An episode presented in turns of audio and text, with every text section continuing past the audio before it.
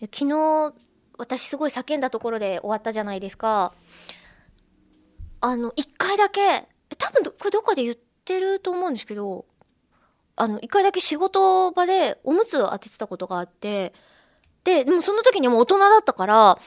あの大人用のおむつを一緒に住んでたおばあちゃんにあの、まあ、借りるというか、まあ、返さないですけどであの使ってたのであやっぱ大人用だと面積大きいじゃないですか子供用よりも。でも多分子供の方がすぐ大きくなっちゃうしそのサイズとかわさってこう安くて買っといたとしてもあもうもううんちょ漏れちゃうようになったねとかありますよね。あと多分代謝もいいから頻繁に交換するじゃないですか。そうすると子供用の方が1ヶ月に使うその物量って多いんじゃないかなと思ってその自分がおむつをしたことによるこう実体験からの素朴な疑問だったんですけど。そっか。澤田君がまだね使ったことがなければ比べられないですもんね。よくあの布おむつがいいっていう話も聞きますけど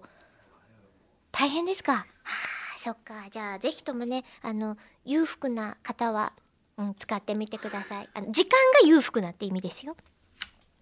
さあ、えー、おむつの話をここら辺にして。ッキー訓練生からメールいただいております。えー、最近将来に対しての不安で眠れない時が多いのですがこういう時ってお二人はどうやって対処していますか？おすすめの対処法がありましたらぜひ教えてください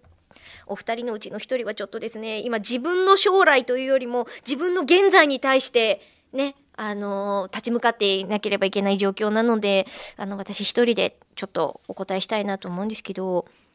あの不安を感じるのって将来への不安を感じるのって人間だけだ説って聞いたことないですか？動物って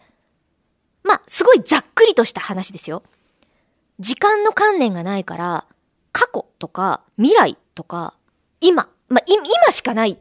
っていうんですかね。経験は積むことができるから狩りは上手になってくるしあの求婚の仕方は上手になってくるしっていうその経験値は積むけどそれが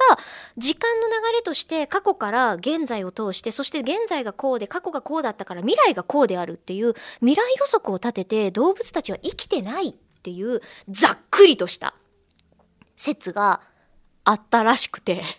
今ふわっとしてますけど。だからその将来が不安だって感じられるのは